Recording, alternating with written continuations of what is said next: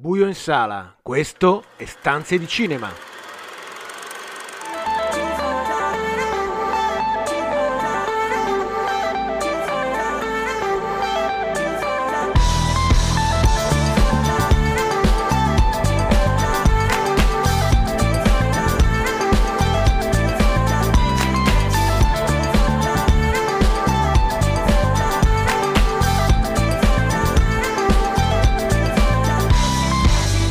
Benvenuti a una nuova puntata di Stanze di Cinema, il programma che vi racconta i film in sala e in streaming, tutte le novità da Hollywood, al Cinecittà, il box office e l'universo delle serie TV. Io sono Marco Albanese, con me anche per questa puntata ci sono Carlo Cairoli. Buonasera a tutti, eccomi. E Daniele Valsecchi, tutti in collegamento. Ben ritrovati.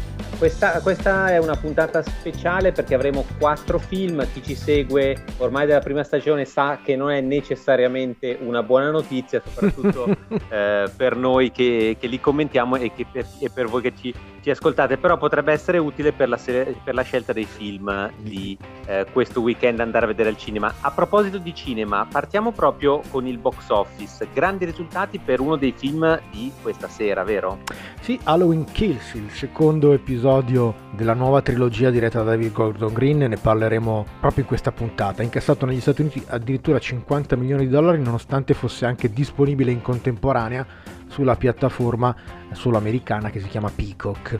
Eh, la Blue Mouse non, non, credeva fino in fondo diciamo, nel, nel successo di Halloween Kills, tra l'altro gli horror in questo lungo periodo di pandemia erano andati tutti piuttosto male, invece è stato un, un boom 50 milioni, la, la migliore uscita horror di, di, da due anni e insomma certamente un dato importante per un film che appunto è, è dichiaratamente un film di passaggio, un secondo, un secondo capitolo. Secondo C'è anche Marco da dire proprio il miglior risultato di sempre sì. di un film che unisca l'uscita al cinema sì, a un'uscita in piattaforma. Esatto, Questa esatto. è una cosa interessante, eh? Sicuramente. monitorare questo aspetto. Assolutamente, infatti è strano appunto, la scelta era stata fatta ad hoc per, per questo film e, e, ha pagato in ogni caso. Al secondo posto resiste 007 No Time to Die, aggiunge 24 milioni di dollari al suo totale, si porta addirittura a 99 negli Stati Uniti e a 447 in tutto il mondo è un, è un, bel risultato, ma certamente è ancora lontano diciamo, da, dal break even del, del film che è, che è, posizionato tra i 700 e gli 800 milioni di dollari. Al terzo posto un altro film di cui parleremo questa sera, Venom 2, che raccoglie 16 milioni, si porta a 168 in patria e a 283 nel mondo. Molto male invece The Last Duel di Ridley Scott. Il film ha incassato negli Stati Uniti appena 5 milioni di dollari al debutto, nonostante appunto il cast di Divi e, e la pubblicità diciamo certamente importante che, che, è stata fatta per questo, per questo film. In Italia invece ehm, questo è stato il miglior weekend post pandemia, diciamo che ogni settimana, eh, ogni settimana batte il record della settimana precedente, in testa c'è appunto anche qui Venom, la furia di Carnage, che ha raccolto 2 mm, milioni e 7 di euro nelle sale finalmente riaperte al 100% del, della capienza e ha battuto di poco il debutto di 007 No Time to Die che è sceso al secondo posto, raccogliati 700 mila euro circa e, e, si avvicina ai 6 milioni e 3 di euro. Anche qui l'uscita della Duel non è stata particolarmente felice che la Duel ha incassato in Italia 312 mila euro e al terzo posto, mentre la scuola cattolica ha raggiunto nel frattempo il milione di euro. Continua infine in Cina la, la marcia trionfale di The Battle of Lei Changjin, altri 72 milioni di dollari nel weekend cinese, ha raggiunto la somma di 763 milioni di dollari. È il film più visto nel mondo da quando è cominciata la pandemia. Io inizierei a produrre film per il in, mercato in Cina, cinese, in cinese. Voi, sì. Mi sembra un buon investimento. Eh, restiamo, o meglio, spostiamoci in Italia dove sono stati scelti un po' di film, un po' tantini perché sono ben 18 che si candidano o in un certo senso si autocandidano alla corsa dell'Oscar. Dal nostro punto di vista ce n'è uno solo in realtà meritevole. Ma, eh, Carlo, è strana questa cosa perché ogni anno sono sempre di più questi autocandidati, come se ognuno volesse in ogni caso esserci. Eh, certo ci sono alcuni dei film importanti di questa stagione, eh, molti peraltro non sono ancora usciti, sono, alcuni sono stati a Venezia, altri in altri festival, altri aspettano ancora di uscire. Ci sono tante cose meritevoli e altre certamente dubbie, altre ancora di cui non sappiamo assolutamente nulla. per esempio c'è il nuovo film di Soldini che non è ancora uscito, c'è invece A Chiara di Giona Scarpignano di cui abbiamo parlato nell'ultima puntata, così come Aria Ferma di Leonardo Di Costanzo, c'è il nuovo film di Paolo Sorrentino che è probabilmente il candidato favorito, il, il maggiore candidato italiano, tra l'altro Sorrentino ha cominciato la sua lunga campagna diciamo americana eh, subito dopo Venezia è stato a Telluride e tutta una serie di altri festival che nordamericani. è molto più importante di quanto eh, si possa immaginare qui in Italia per poi arrivare ad un risultato come quello che lui ha già avuto. Esattamente. C'è Ennio, il, do, il, documentario di Giuseppe Tornatore, eh, c'è Freaks Out di cui parleremo prossimamente perché sta per uscire a fine, a fine di ottobre, c'è il film di Puppi Avati, lei mi parla ancora di qualche mese fa, eh, insomma qui rido io di Martone, la scuola cattolica appunto, e Tre piani di Moretti tra gli altri. Eh, insomma, l'elenco è, come dicevamo è fin troppo lungo, 18 titoli, la scelta avverrà il 26 ottobre prossimo. Chiudiamo questa prima parte di news con invece una notizia su film non in uscita ma anzi addirittura rimandati.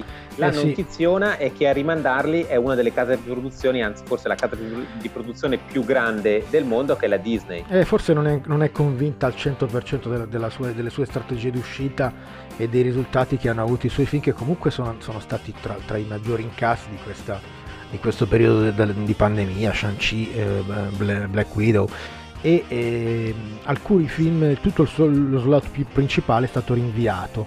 Il Doctor Strange passa da marzo del 2022 a, mm, a maggio, Thor Love and Thunder da maggio a luglio, eh, il nuovo Black Panther mm, da luglio a novembre addirittura, ma il titolo con il rinvio più lungo è anche uno dei più attesi, ovvero il nuovo Indiana Jones, il quinto capitolo di Indiana Jones che si sta girando proprio in queste settimane anche in Italia e in Sicilia e che passa dal luglio del 2022 addirittura al giugno del 2023, un anno di rinvio. Che con Harrison Ford come protagonista non è proprio una scelta particolarmente azzeccata, potrebbe essere rischioso.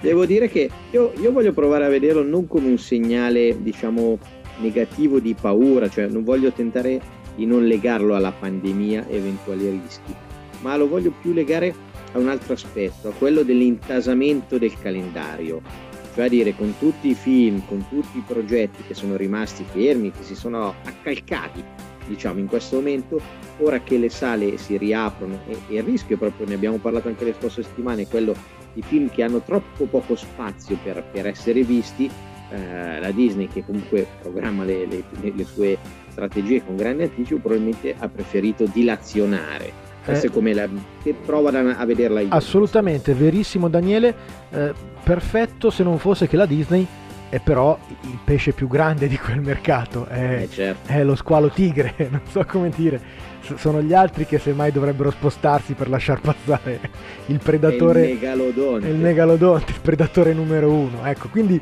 se, se Vediamo anche... se la loro scelta pagherà. la loro scelta alla fine pagherà al, al botteghino che è quello dove loro sostanzialmente guardano. Certo. Uh, prendiamoci una pausa musicale e poi arriva il primo film di oggi che ovviamente è Halloween Kill.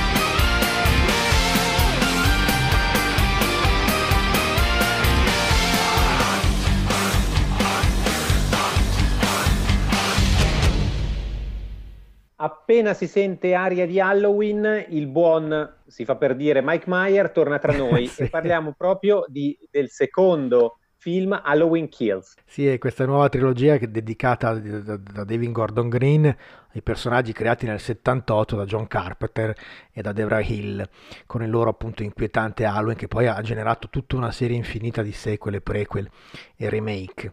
Come abbiamo detto quando abbiamo parlato qualche anno fa del primo di questi nuovi eh, capitoli, il primo, questo primo Halloween eh, si riconnetteva direttamente al primo episodio della saga di, di, di John Carpenter e anche questo secondo capitolo ha un'introduzione che ci riporta proprio alla fine del primo episodio del, del, 1978. Michael Myers, il bambino che, ucciso, che, aveva ucciso a sei anni la sorella e che era mm, rimasto in, eh, diciamo, internato per 15 anni, ritorna nella sua cittadina Haddonfield per seminare il panico durante la notte delle streghe tornando infine alla casa dove tutto era cominciato. E appunto non è, ehm, alla fine del primo capitolo lo vediamo scappare da Laurie Strode, la final girl famosa del, di, di, Halloween, eh, del primo Halloween. In questo nuovo capitolo, in questo Halloween Kings, vediamo che cosa succede dopo. Eh, spaventa altri bambini prima di essere catturato dalla polizia e dal suo dottore, il dottor Loomis, il, il suo psichiatra. Compresa la natura maligna, lo psichiatra vorrebbe finirlo con un colpo di pistola, ma un sergente della polizia, un giovane sergente, Hawkins, lo ferma. Hawkins, così come Lori, li ritroviamo nel nuovo film sono rimasti entrambi feriti eh, ancora una volta da Michael Myers nel 2018. I due si ritrovano in ospedale mentre i pompieri accorrono a casa di Laurie Strode, spengono l'incendio e inavvertitamente salvano Michael Myers e lo liberano dalla trappola in cui era rimasto imprigionato. I sopravvissuti del 1978 nel frattempo sono in città per il quarantennale e quando si sparge la notizia che Myers è ancora a piede libero si mettono alla testa di un gruppo di vigilanti che promette di fare giustizia quella stessa notte. Solo che a farne le spese saranno loro stessi e gli innocenti. La cosa che ho trovato piuttosto curiosa di questo tradizionale horror di Halloween è proprio quello che tu hai eh, brevemente accennato, cioè la violenza che sostanzialmente ah. è bidirezionale, non è più dal cattivo agli innocenti che scappano e più o meno vengono uccisi o, o si salvano eh, all'ultimo, all'ultimo, momento, ma addirittura eh, partecipano a questa eh, violenza collettiva e addirittura quasi la folla diventa persino più violenta o di più Myers, spaventosa certo. del, um, di Meyer stesso. Allora, questo è forse l'elemento, diciamo, che si distacca rispetto certo. alla classicità dell'horror in sé. Guarda, allora, certamente il primo Halloween ha settato le regole di ingaggio di tutto un genere, no?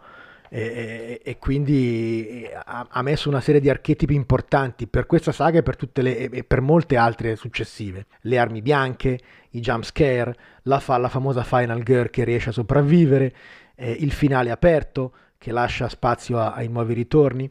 E questo episodio gioca eh, con, con, questi stereotipi fino a un certo punto. È molto, molto violento, soprattutto nella, nella prima parte, molto più di, di quanto siano violenti gli Halloween. Mh, precedenti ed è di, peraltro il film in cui Myers uccide il maggior numero di vittime, questo è, è stato contato e accertato e quindi ha, una, una, sua forza diciamo eh, violenta che, che, che, è molto esplicita.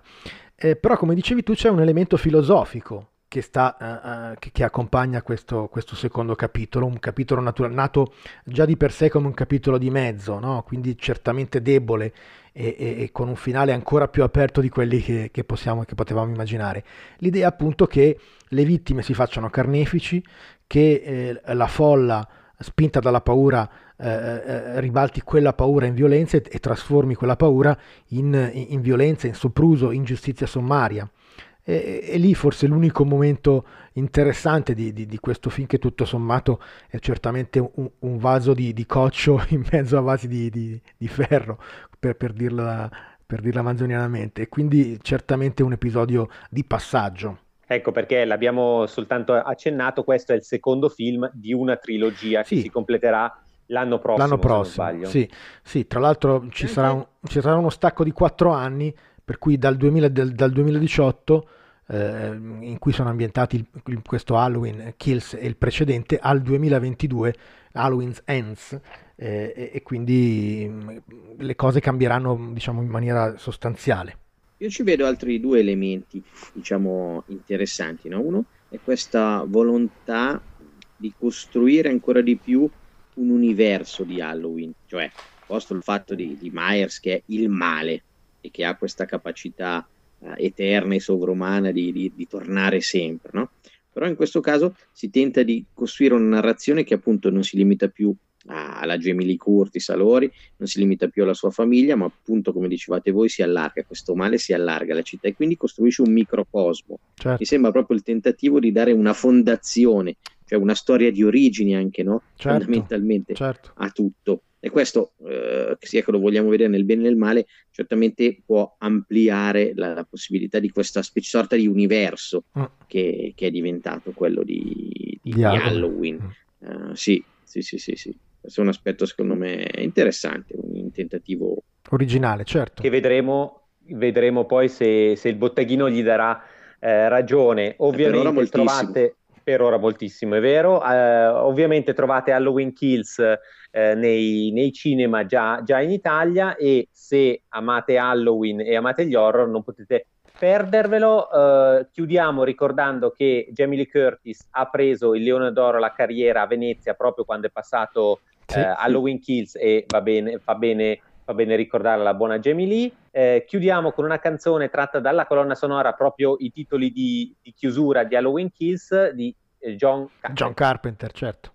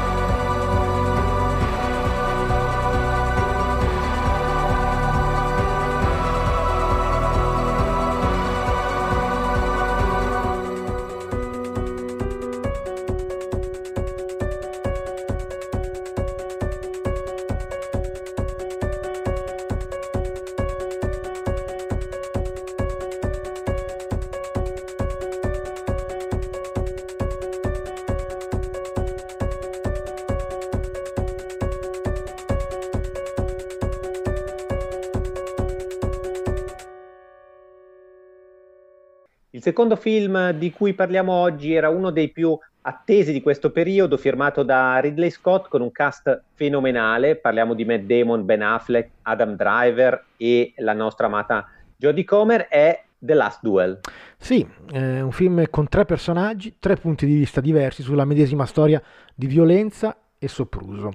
Siamo alla fine del XIV secolo e lo scudiero, poi cavaliere Jean de Carrouge, rozzo guerriero francese fedele al re, sposa la bella Marguerite de Thibauville, il cui padre ha tradito la corona ed è caduto in disgrazia. Un altro scudiero, l'affascinante e colto Jacques Legris, entra nelle grazie del conte Pierre, imparentato con re Carlo VI, provocando l'invidia di Jean.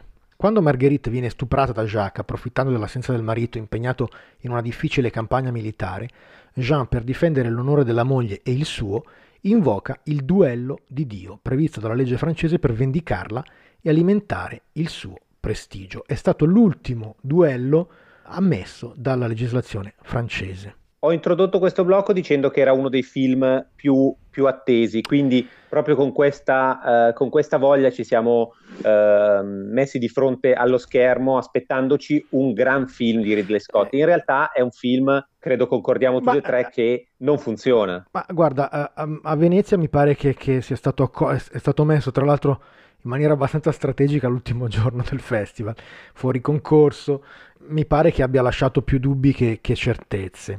Scott su una sceneggiatura, peraltro vale la pena di ricordarla perché è veramente un disastro secondo me, scritta da uh, Matt Damon e Ben Affleck tanti anni dopo Will Hunting e riscritta da, da Nicole Olof, Olofsnesser, racconta un film credendosi un po' uh, Kurosawa e non tanto il regista del Gladiatore, quindi per tre volte ripete la stessa storia eh, questa volta però con delle minime differenze di senso, senza accorgersi così di appesantire un film che forse invece proprio dalla brevità e dalla sintesi avrebbe eh, trovato la sua ragione d'essere. Il film si apre dalla fine, dal du- dall'inizio del duello che impegna Jean e Jacques e, mh, mm, e si chiude con il ritorno della storia esattamente lì dove l'avevamo uh, abbandonato dopo i, primi, eh, i, primissimi minuti del film. Ed è quello, uh, verosimilmente, il momento importante riuscito di questo film, quando appunto Scott uh, ritorna a essere il regista... Fa se stesso. Di se stesso, il regista del gladiatore, delle crociate, il regista d'azione, il regista che, che sa riprendere magnificamente un duello prima a cavallo, poi a, poi a piedi tra due straordinari appunto scudieri vestiti di corazze con queste armi incredibili, con queste lance, spade, davvero ritrova la sua misura in, in quel duello, che è una misura non solo formale e cinematografica, ma è anche il momento in cui il film diventa più interessante, perché è, è, è, è lì che riusciamo a capire, a comprendere davvero che il punto di a dare vista... il senso. Bravo, dare il senso a questo film. Riusciamo a capire che il punto di vista non è tanto del, dell'offeso Jean, eh, la cui moglie è stata stuprata, non è tanto quello di difendere la moglie, quanto di difendere se stesso, di prendersi se... lui una rivincita sull'altro scudiero molto più affascinante, colto, introdotto alla, alla corte del, del re, eccetera e diventa per lui quel duello non tanto appunto il tentativo di vendicare l'onore della moglie quanto di alimentare il proprio prestigio e la propria gloria con le armi proprie che gli sono proprie, quelle di un certo, bruto. Certo Marco che questo che tu dici effettivamente arriva però dopo un approccio troppo eh, programmatico, eh, troppo sì. raccontato, sì. troppo evidente. E devo dire che io sono comunque stupito dall'enorme flop di questo film, perché eh, adesso non eh. parliamo solo dell'Italia, certo. ma l'abbiamo detto prima, in America è un flop assoluto le critiche sono tutte negative. Non so se, se sono i capelli di Benazzo, cioè c'è qualcosa anche quelli che aiutano già, eh, che, che, già non funziona immediatamente in questo film, che, che, pure pareva avere tutte le carte in regola dal, dal torace di Annam Driver in poi per, per, per funzionare, no? E invece no. Neppure Insomma, la gente gli dà un'occasione. È un film che consigliamo solo ai veri fan di Ridley Scott o della coppia Demon, Demon Affleck. Chiudiamo con una canzone tratta dalla colonna sonora di Last Duel, la prima parte di Senza Cinema, ma torniamo con ancora due film, I ragazzi di Dark Mirrors e poi Le stanze di William.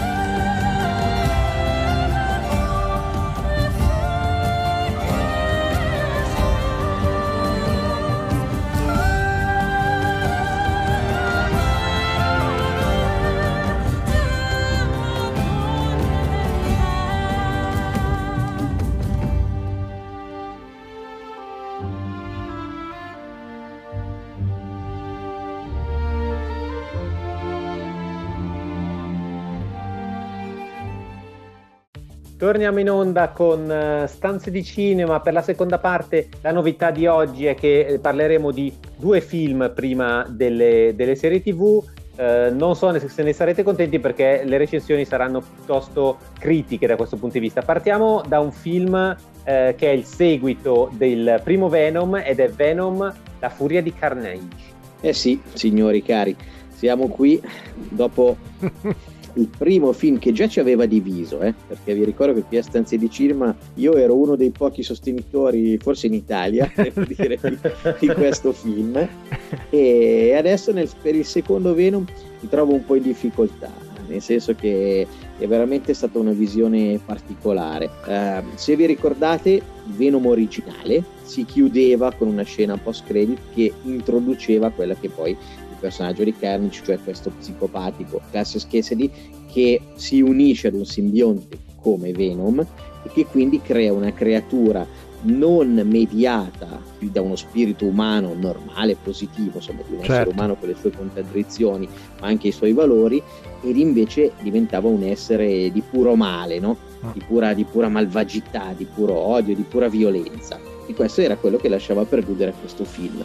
Quello che poi è diventato nella sostanza, questo, questo Furia di Carnage, è un qualcosa di, di parecchio diverso, nel senso che ci troviamo di fronte ad un film che è difficile descrivere perché fondamentalmente dimentica quasi completamente la cote horror, la cote horrorifica, certo. la cote più dark che, che, aveva assolutamente questo Carnage dentro, che il personaggio fumettistico di Carnage ha, in sé, che è anche la parte più affascinante, e diventa un qualcosa di, di, di difficilmente sopportabile, Beh. nel senso che da una parte diventa quasi una commedia. Assolutamente, Daniele, sì è una sorta di buddy movie per metà film, è un buddy movie tra, tra appunto Eddie Brock e, e, e, e Venom, no? E, la che litigano che gli spunta esatto, dal collo. Dal collo. E continuano, e continuano a litigare in casa come, come, non so, come Walter Matthau e Jack Lemmon fondamentalmente. Sì, senza, magari, senza magari. però quell'intelligenza di scrittura e di, e di racconto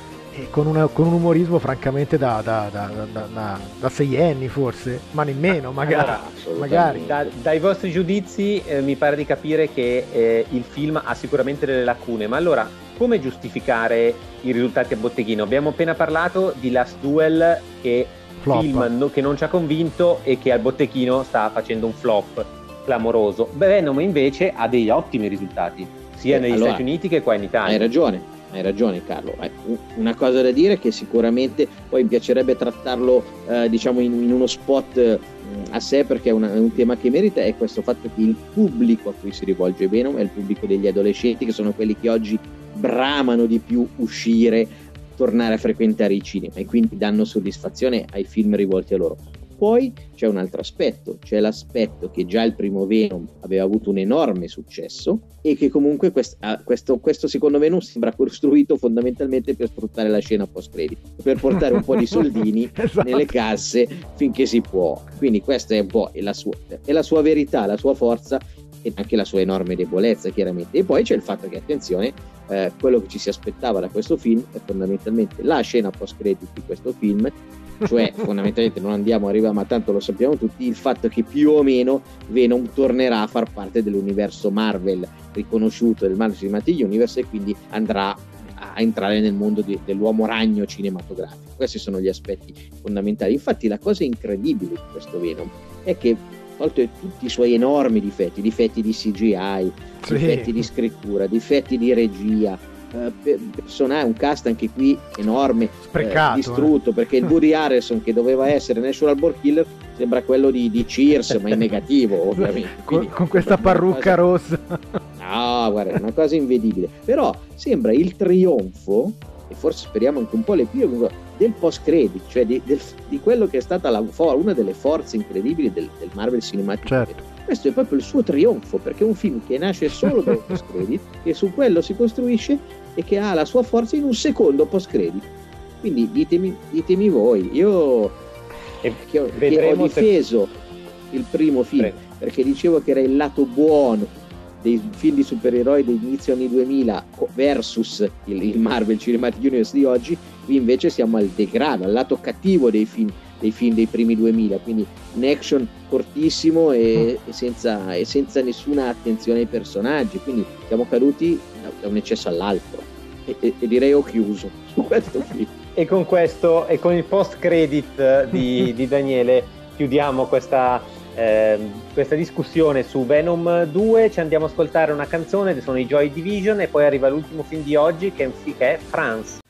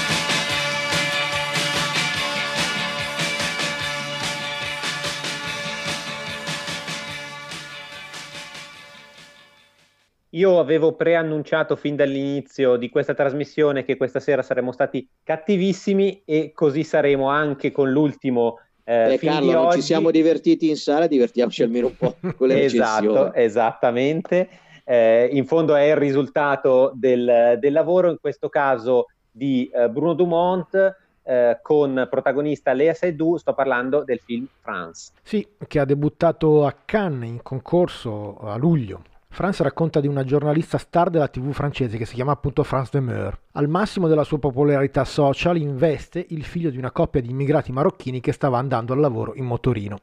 Il senso di colpa la spinge a lasciare il suo programma, a farsi curare in una prestigiosa clinica in mezzo alle Alpi. Qui un altro giornalista in cerca di uno scoop si fa passare per un paziente, corteggia France e poi fa uscire il pezzo su una rivista scandalistica femminile. In piena confusione, France ritorna in tv ma il suo reportage dal Nord Africa su una barca di migranti va in onda inavvertitamente con i commenti cinici della sua assistente in sottofondo. Un nuovo calo di popolarità viene poi accompagnato da un secondo tragico incidente che coinvolge il figlio e il marito. Eh, raccontata così sembra una sorta di soap opera questo, questo Franz e si, fa, e si, fatica a scorgere il talento straordinario di Bruno Dumont, il, il poeta delle Fiandre, eh, all'interno di questo film che, che sembra davvero molto sciagurato. No? Eh, il fatto che il film si chiami France, che la protagonista abbia, abbia il nome del, della, della, nazione che rappresenta vorrebbe, e, e, che il film comincia tra l'altro con una scena forse la, la più divertente del film all'Eliseo con Macron e con, con una, una, finta conferenza stampa in cui appunto eh, Macron cita eh, proprio Franz de Meur, il film vorrebbe avere ovviamente no, un, un, un, una, uno spessore metaforico per raccontare un paese eh, devastato in cui la politica e l'informazione giocano un gioco sempre più cinico. Però in realtà eh, il risultato è, è, è, è davvero dis- allontana, non, non, si riesce mai a essere, a essere partecipi de, de, della storia Ma di Marco, France. I film hanno bisogno di un po' di verità eh, e un po' di sincerità, no? come, la, come abbiamo detto in, per la Stuart, tutti questi film troppo programmatici, che hanno una morale eh, così ben costruita che ti deve essere proprio, devi ingurgitare mentre guardi il film. Poteva, eh, poteva salvarsi se fosse, se fosse, stato considerato un film grottesco. Mm tutta la serie di sfighe che capitano alla protagonista ma, ma arriva quasi ad bravo. essere divertente, ma, ma, la realtà è che è un film drammatico, o perlomeno così si pone. Guarda, e si prende sul serio. Il problema è sempre un po' quello, no? Nel senso che il tono è, è, è, varia sempre tra, tra, l'idea di essere un film appunto grottesco, addirittura una farsa in certi momenti in cui è protagonista peraltro l'assistente di, di, di, di, questa France, che è la, la, la, la stand-up comedian francese Julianne Coller, che peraltro è bravissima, però ecco il suo personaggio è talmente sopra le righe sempre e costantemente in tutto il film da, da appunto da, da, da eh, da infilare un tono così forte dentro un film che appunto ha invece degli altri elementi molto drammatici, addirittura meno drammatici, no? perché ci sono addirittura due incidenti stradali, il secondo poi ripreso a rallenti in una maniera eh, proprio paratelevisiva, apposta per, da un lato ovviamente per, per denunciare un, un, certo modo di fare cinema e informazione, però ecco il problema certe volte di, di fare un, un film su un argomento eh, futile, eh, su, un, su, un, argomento stupido, su un argomento a, a, sul nulla, è, è, che certe volte questa stupidità contagia anche, anche chi, chi, vuole raccontarla. E questo è, mi sembra proprio uno di questi, uno di questi casi. Ora direi che possiamo uh, abbandonare il, uh, il, film francese Carlo, di Dumont. Una cosa, è un, peccato, è un, peccato, che Dumont abbia però sprecato appunto non solo il talento di Julian Kohler, ma anche quello di Lea Seydoux, che in questo film ovviamente è, è protagonista assoluta dal, dalla prima scena all'ultima, che fa quello che può per dare una, una credibilità appunto a un personaggio che però è, è talmente scritto male e le succedono talme, delle cose talmente strambe che, che, che onestamente fatica anche un, un, talento incredibile come quello della Seidu. Sono, sono convinto che Lea Seydoux verrà per, ricordata per altri ben, ben altri film. Ora arrivano i ragazzi di Dark Mirror, quindi lasciamo lo spazio a loro perché ci parleranno di Pose, la terza stagione. Everyone in love sometimes. Sometimes it's wrong and sometimes it's right. For every win, someone must fail. But there comes a point when, when we exhale,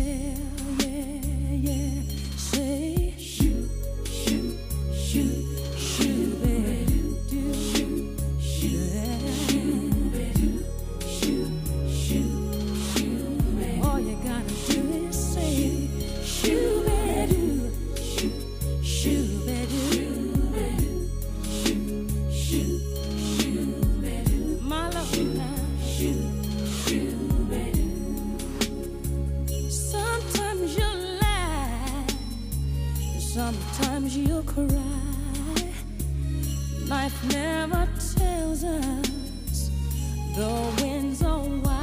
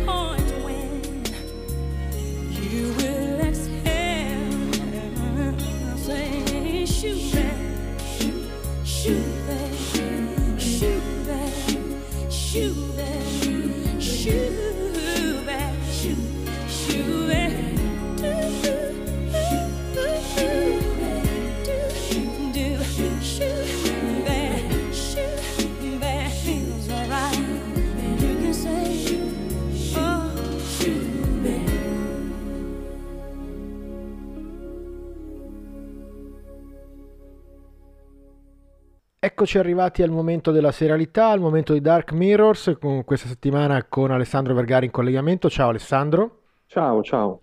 La serie di questa settimana è la terza stagione, quella conclusiva di una serie certamente storica. Pose, la, Beh, sì. questa è la terza stagione, l'ultima, è stata una serie certamente mm. rivoluzionaria da tanti punti di vista. Eh, questa terza stagione, eh, che eh, ricordiamo su Netflix come le precedenti, eh, chiude il cerchio. Eh, siamo partiti dagli anni 80, adesso siamo invece alla metà degli anni 90, nel 1994, è vero?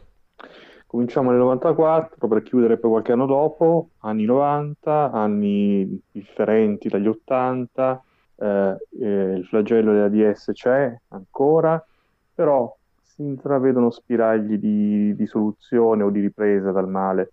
Eh, diciamo qualcosa su Pose in generale. Certo. Dicevi tu giustamente, stagione ultima, conclusiva, eh, una serie molto intrigante, molto particolare già dal cast, voglio dire, parliamo di un cast formato mm. esclusivamente o quasi da, eh, da attori, eh, performer, cantanti appartenenti al, al mondo LGBT, quindi eh, già questa è chiaramente una peculiarità. Attori che sono stati peraltro premiati eh, anche con uh, premi importanti, eh, dire, uno dei protagonisti più, eh, anzi direi forse, mm. verrebbe da dire il protagonista anche in questa terza stagione, cioè Preytel, eh, è sicuramente eh, una figura che forse spicca anche più sulle altre, anche dal punto di vista della drammaticità del personaggio e anche delle situazioni a cui va incontro eh, qui in questa stagione conclusiva. E Billy Porter, chiaramente. Certo, Billy Porter, è chiaro raccontaci qualcosa di, di, che cos'è Pose, naturalmente per quelli che eh, non hanno visto le stagioni precedenti e, e, vogliono recuperare a questo punto tutto intero l'arco narrativo di questa anni, serie. Certo, il mondo degli anni 80 newyorkesi, le, le ballroom, quindi stiamo parlando di queste eh, sale da ballo sotterranee, eh, marginali, in cui eh, la comunità nera eh, latinoamericana si riuniva, chiaramente comunità soprattutto gay, LGBT, quindi transgender, gay, eh, che attraverso il ballo, attraverso pose, cioè il voguing, questo ballo figurato, eh, intraprendeva delle vere e proprie battaglie no? sulla mm. pista da ballo. E, e, poi le case, le house, eh, queste comunità eh, presso cui le, eh, le persone più diciamo, marginali, eh, cacciati di casa, eh, chiaramente giovani soprattutto, eh, certo.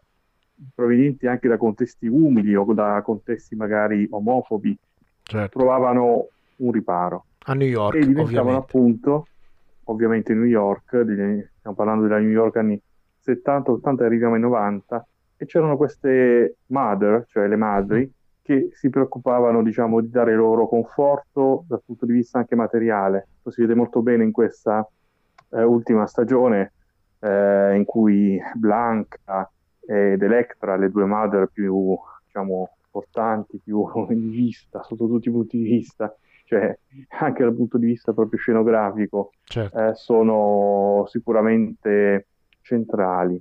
E gli anni 90 sono gli anni in cui comunque c'è New York, a New York c'è Giuliani, il famoso mm, tollera- tolleranza zero, eh, certo.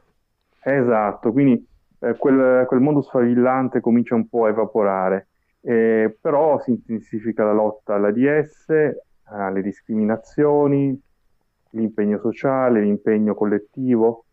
E qui vediamo ad esempio, uh, ci sono anche dei momenti storicamente diciamo, eh, ben ricostruite, cioè, re- realmente esistiti, cioè delle situazioni realmente esistite e storicamente appurate, cioè per esempio la, la, quando uh, viene, vengono gettate le ceneri anche diciamo di, Pre, di Preitel uh, che muore purtroppo in, certo. questa, in quest'ultima stagione insieme a quelli di tanti altri morti per AIDS nel, nella casa, no? nel, nel, giardino della casa del sindaco.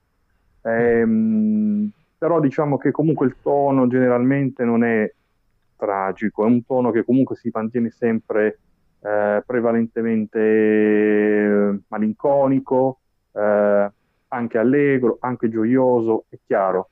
È una, siamo verso la conclusione e la conclusione significa anche che i protagonisti in qualche modo trovano una, una via di fuga o una, addirittura una via di normalizzazione, come ho, ho avuto modo anche di, diciamo, di puntualizzare certo. Cioè, nella recensione. Cioè, siamo quindi di fronte a una trasformazione dalla marginalità eh, a una parziale una prima integrazione, integrazione nel, nel, nel, contesto sociale, anche perché sono eh, diciamo delle, delle, figure, dei personaggi che in, in, questa stagione emergono e trovano una collocazione. Chi, per esempio, diventa effettivamente eh, infermiera, chi diventa imprenditrice, come nel caso di Electra, chi diventa eh, modella e si sposa, come nel caso di Angel. Quindi siamo di fronte a, a vite che finalmente trovano una propria, una propria destinazione. Grazie Alessandro per questo tuo contributo, ricordiamo Post 3 su Netflix, l'ultima stagione della serie culto, possiamo dire, di, di Ryan Murphy, uno dei, dei, dei grandi showrunner di, di, questa lunga stagione, stagione sì. della, della, della serialità americana. Grazie per il tuo contributo. È una grande sigla, vogliamo dirlo? Sì, no? certo. Come certo. si conclude? Live, work, pause. Eh, certo. E rimane nella, nella testa di tutti questa. Grazie, grazie Alessandro del tuo contributo. Purtroppo il tempo è tiranno, dobbiamo chiudere. E per questa settimana è tutto, vi aspettiamo fra sette giorni per la prossima puntata, quando volete, su stanzedicinema.com, su Facebook, Twitter, in podcast, su Spotify. Come sempre, prima di chiudere, la stanza di John Williams. Questa settimana eh, parliamo di Sugarland Express, il primo film cinematografico di Steven Spielberg e la prima collaborazione con John Williams. Da Marco Albanese, Carlo Carori e Daniele Valsecchi, buon film a tutti!